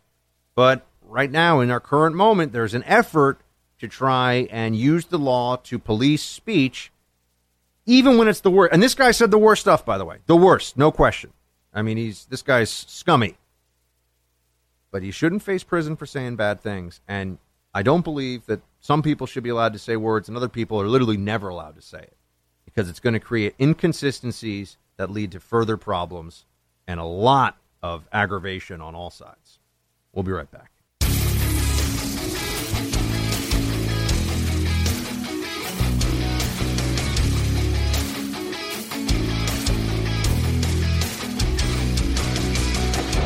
Morgan Freeman is the latest person to get caught up in the Me Too movement. Uh, this is courtesy of CNN. A young production assistant thought she had landed the job of her dreams when, in the summer of 2015, she started work on Going in Style, a bank heist comedy starring Morgan Freeman and some others. The job quickly devolved into several months of harassment, she told CNN. She alleges that Freeman subjected her to unwanted touching and comments about her figure and clothing on a near daily basis. Freeman would rest his hand on her lower back or rub her lower back. In one incident, he kept trying to lift up her skirt and asking and asked if she was wearing underwear. Okay, pretty amazing um, that this kind of stuff was kept quiet as long as it was. Once again, I it, it, I got to tell you, eight women came out here. Eight different women accusing Freeman of stuff that this is not like, oh, maybe there was a, a misunderstanding or, you know, maybe he thought that there was that this was all in good fun. I mean, this is this is harassment. This is abusive stuff. Yeah.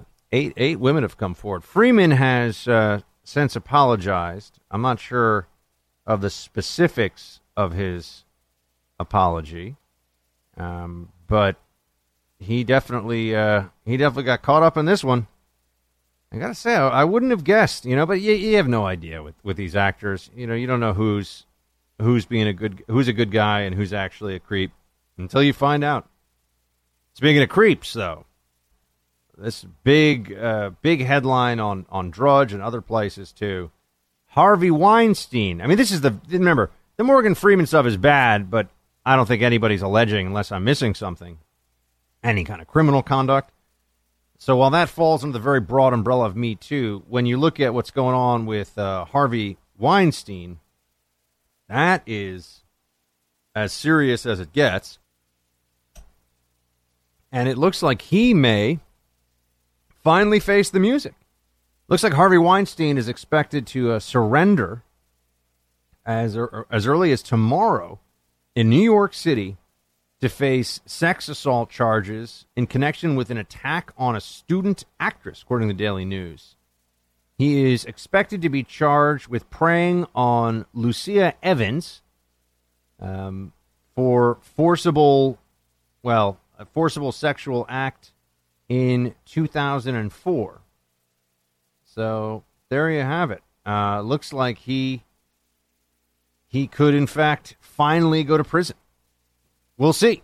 Uh, I'm, I don't know if he's he hasn't even been arrested yet, so we can't even say uh, whether or not he has been uh, whether or not he has been is likely to be found guilty.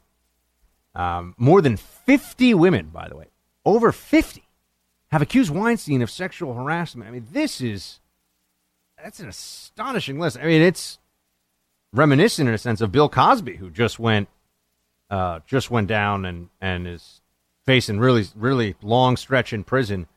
Uh, so the you know the, this Me Too movement, it's not just it's not just people that are being held to account in the public square. It's not just that now their their reputations are having to come to grips with, the reality of their actions, but but there's real criminal ramifications for some of the people that have been uh, outed as as part of this whole uh, situation that is now unfolding. Which I, I got to say, you know, these are people who are really protected, had been really protected Weinstein's another example. Oh, Schneiderman, by the way. I don't think he's facing any criminal stuff, but Schneiderman was the Attorney General of New York, uh, New York State, and he, you know he's a guy who's holding himself up as a Me Too hero. A lot of this stuff coming. I know people are going to say it's not a partisan issue, and you know they're they're, they're going to point at conservatives who've been involved. In, you know when you when you look at the conservatives in media, I mean I know what I know what the left would say here, but when you look at the really uh, uh, really egregious cases that have been recently in the last 12 months or so that, that have come to light here. Uh, there's some very prominent and very well very connected uh, leftists in this in this whole i mean weinstein is the best example.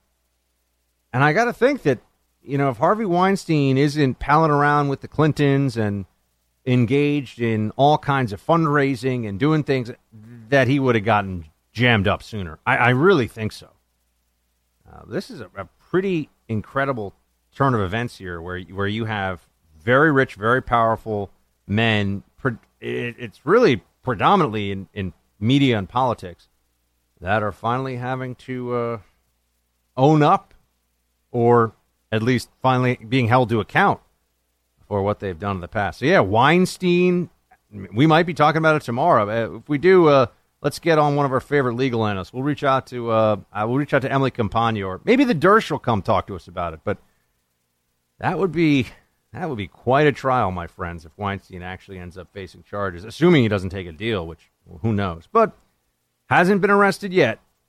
Well, he's going to turn himself in, they say, but that hasn't happened yet. We'll have to keep an eye an eye on that one.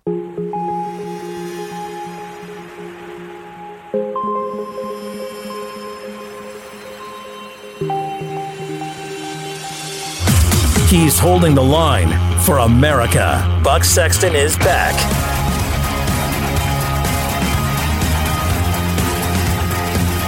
So, Dean Buck, here on the show, uh, we have some fantastic sponsors and partners, as you know, and uh, one of them is, is Nine Line Apparel. I've been talking to you about the uh, upcoming race where Nine Line has partnered with Angels of America's Fallen and Jeffrey Earnhardt all together here to, to raise money for the children of America's fallen service members. We actually have the NASCAR Cup driver on the line with us now, Jeffrey Earnhardt, to talk to us about this partnership with Nine Line Apparel and Jeffrey Earnhardt and NASCAR with it. Uh, so, Jeffrey, thank you so much for calling in. We appreciate it. Yes, sir. I appreciate y'all having me on. All right. So, first of all, tell us about this race and, and what, what's going to be on the car, what it represents to you, and, and how Angels of America's Fallen plays into all this. Well, it uh, everything kind of came about with you know uh, mine and Nine Line Apparel's partnership, and uh, and seeing what we could do together. And um, you know they're they're an amazing company. Uh, Tyler Merritt, the owner, he uh, he he continues to try and give back. He's a he's a, a, a service member, or uh, what was a service member, now retired, but. um you know the, their whole entire company, Matt Lotta, uh, everyone there, they're all they're all veterans, and um, you know, they they continue to try and give back. So uh, this whole deal came about with you know partnering with Angel Angels of America's Fallen and uh, trying to help raise money and raise awareness for uh, you know those who paid the ultimate sacrifice.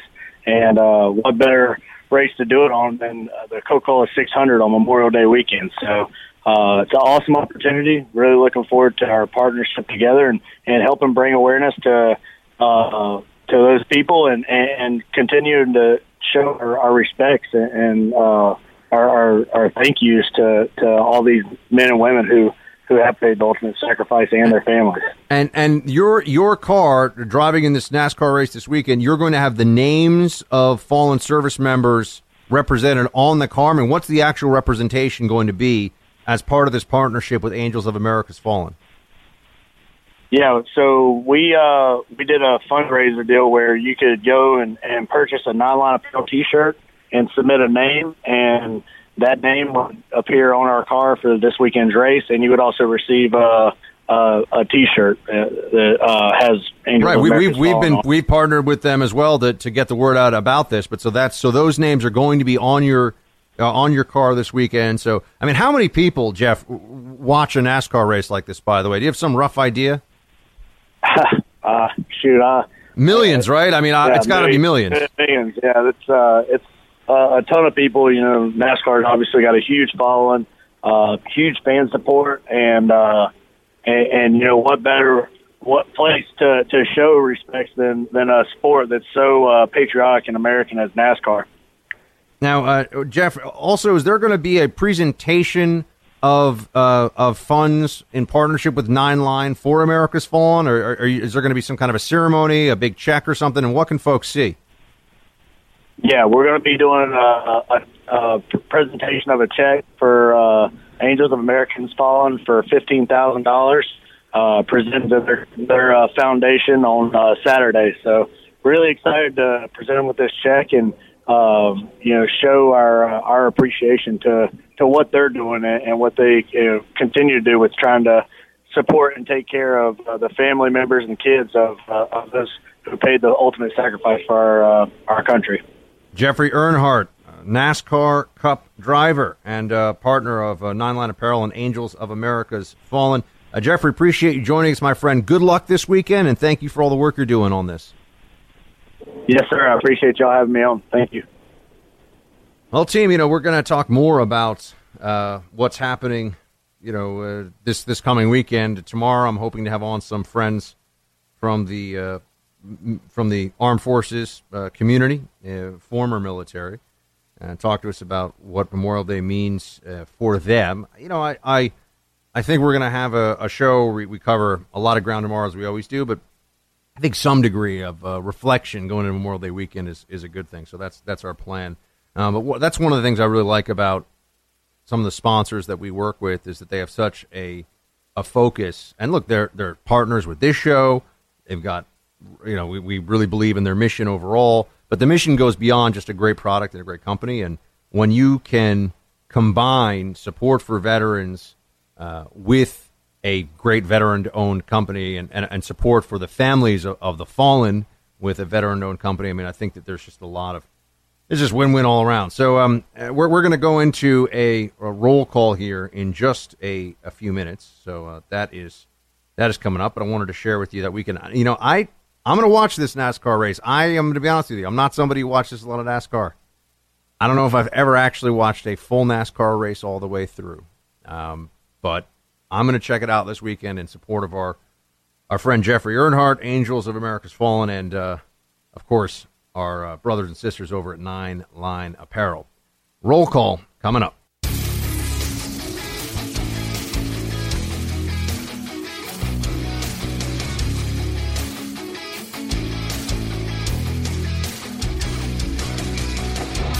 Ain't no party like a Team Buck party, cause a Team Buck party don't stop.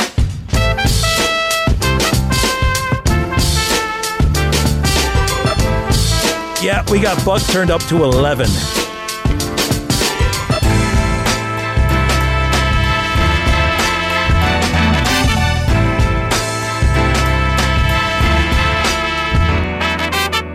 It's time for roll call.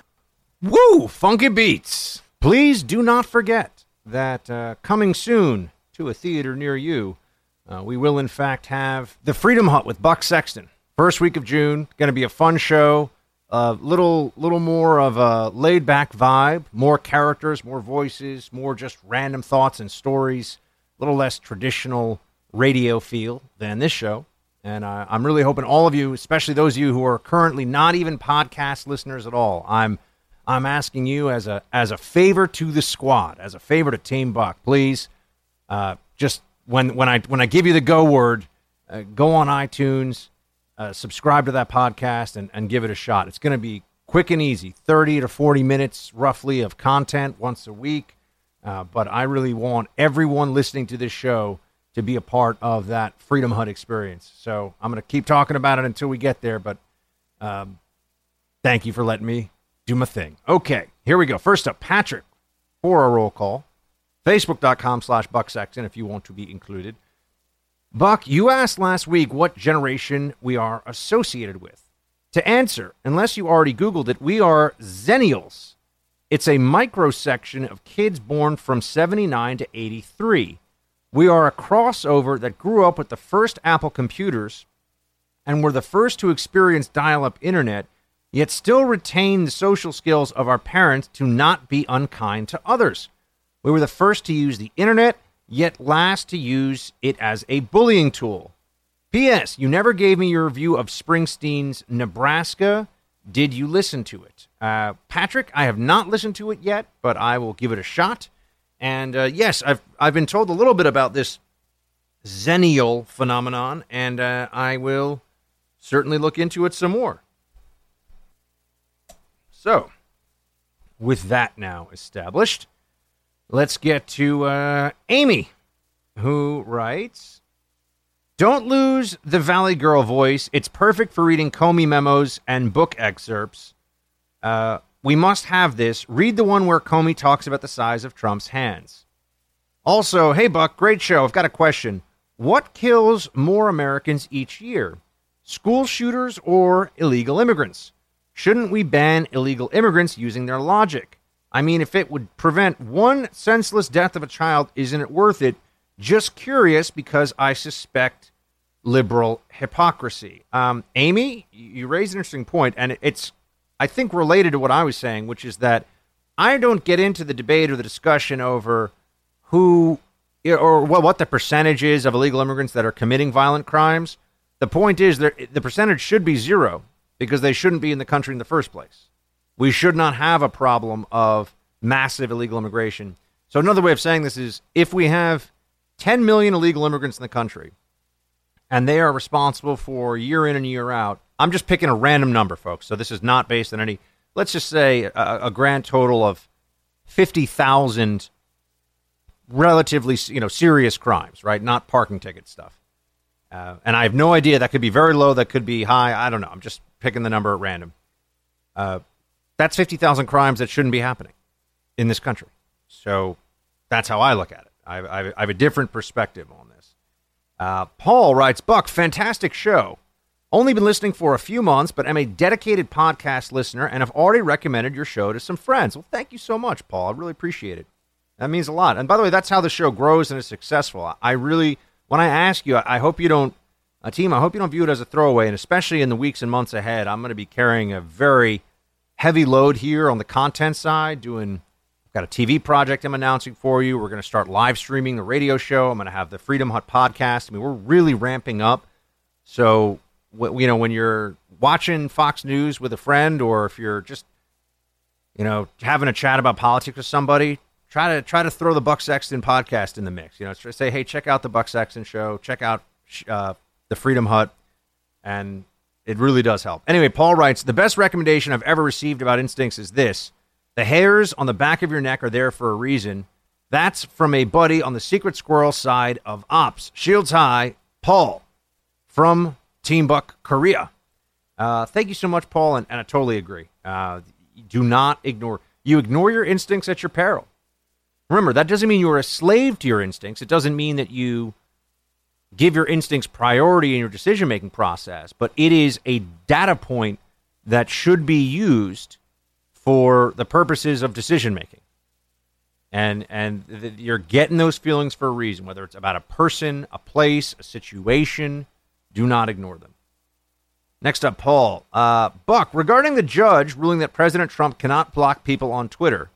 The First Amendment only protects free speech, but does not protect having to listen to speech. Just because you can say something doesn't give you the right to have it heard. Otherwise, the government could mandate that we must listen to all government mandated speech. Can you imagine being forced to have to listen to Nancy Pelosi's speeches? Yes, everybody should have to listen to Nancy Pelosi. Uh, another thing that I didn't get into yesterday on the whole Twitter judge ruling is uh, it's not a government platform. Twitter is a private entity. And so the fact that the president is engaging with a private entity, he doesn't really control anything. The government does not control anything with Twitter. Uh, he's only interacting with Twitter as an individual under their terms of service. Twitter is in control. If it if Twitter was a government-owned enterprise, then yeah, there would be a problem with blocking people because there you know the, the government can't engage in that kind of speech selection. But you know, the president can watch one channel, he can watch another. That's up to the cable companies. He's oper- he's he's interacting with them as an individual, right? So there you have it. Uh, there you have it. Next up, Brian writes Heard you talking about the ketogenic diet. My daughter's doctor put her on it due to some health issues. In a show of support, my wife and I are joining her. Downside for me is that I like beer, which is a no no on this diet. However, I can drink vodka, gin, bourbon, scotch, whiskey, and tequila, so I am good. Shields high. Well, Brian, hopefully, uh, hopefully you're drinking some of our G4 tequila if you're going to be trying some tequila. And um, yeah, let us know how the ketogenic diet goes. I know, I know for some people it works wonders. Really interesting book that I read when I first got diagnosed with celiac disease. Gosh, six, seven years ago now, is called Wheat Belly. And I'm not going to say that this is necessarily a, a balanced perspective on it. You got to read it. It's written by a doctor. Um, but man, there's some people who think that genetically modified wheat, also known as dwarf wheat, because it's very short and thick and grows very quickly, uh, versus traditional wheat, uh, which is longer and looks. And by the way, if you look at photos of what genetically modified uh, wheat stalks look like now, grain, you know, wheat stalks, uh, versus what they looked like before the genetic modification, looks like an entirely different plant. So there's something going on. I, I can't say that I have all the answers, but it is worth looking into. Um, anyway, uh, Wheat Belly's an, an interesting book and makes some pretty astonishing claims. Here we go. We have, um, hold on a second. Slurpee, slushy, you say tomato, same difference. This is from Michael. Um, okay, so Slurpee and slushy are the same. All right, there we go. Bub, if you ever had a fresh Jianbing Youtiao from a sidewalk cart that is washed down with warm doujiang, you wouldn't say soy milk is poison. My wife makes her own doujiang with a machine that grinds up the soybeans, adds hot water, and produces the real deal. American soy milk you buy uh, in a carton is a pale imitation. Not sure I'd ever take food advice from a guy who ate sticks of butter. Also, don't think I'll take your advice on natural history. A civet doesn't look like a bat without wings. It's a friggin' cat. Well, excuse me, Michael. Uh, first of all, I think I ate a stick of butter when I was like four. Okay, so I don't think that's really fair. And the civet, I I will leave that to the judgment of the audience. What a civet looks like. But yes, uh, civet coffee comes from their poop. It's very very expensive. And homemade soy milk, I, I will I will concede this. Homemade almond milk, homemade Brazil nut milk can be absolutely delicious. Uh, the stuff you get in the store though with soy milk is really gross. Just I'm just saying, does not taste good. You know, soy milk is poison. I stand behind it. Uh, Mary, next up here, Mass State Senate, Massachusetts uh, just voted to make us a sanctuary state via something called the Immigrant Civil Rights Protection Act. Disgusted and disheartened. Well, Marie, it's it's just lawlessness, and and you know, I I don't know how people can see it as anything other than that. You're you're trying to you're using state and local government to obstruct a lawful exercise of the federal government's law enforcement authorities, and that's what that's what it is. So, Massachusetts, not surprising, Massachusetts is very blue, you know, but uh, you know, sanctuary city. We will be a sanctuary city. We will not allow the cause to. Oh, no, I can't do a Boston. I know. We got a very robust Team Buck Boston contingent, and they're like, Buck, come on. Keep, keep it in your wheelhouse, son. Stay in New York. Uh, let's go to Jen, who writes, Great show. there you go, Jen. You're learning. Question If Trump cannot block people harassing him on YouTube, then uh, why can YouTube, Facebook, and Twitter defund and terminate accounts of conservatives because they feel it's hate speech? It's also absurd. Jen, I agree. It all is absurd, and you raise some very interesting points. All right, team, that's going to be it for today. Thank you for being here with me in the Freedom Hut. Tomorrow, a Freestyle Friday in advance of the holiday weekend. Get into that and much more. Until next time, shields high. When you're at work, your dogs are cooped up all day inside. So, you know, when you get home, they want to burn off some energy and start running around. But you know what? If they get under your fence, now you've got a safety problem. The dog can be running around. Who knows how close they are to the street? They could just disappear into the woods. You don't want that headache. You don't want that problem.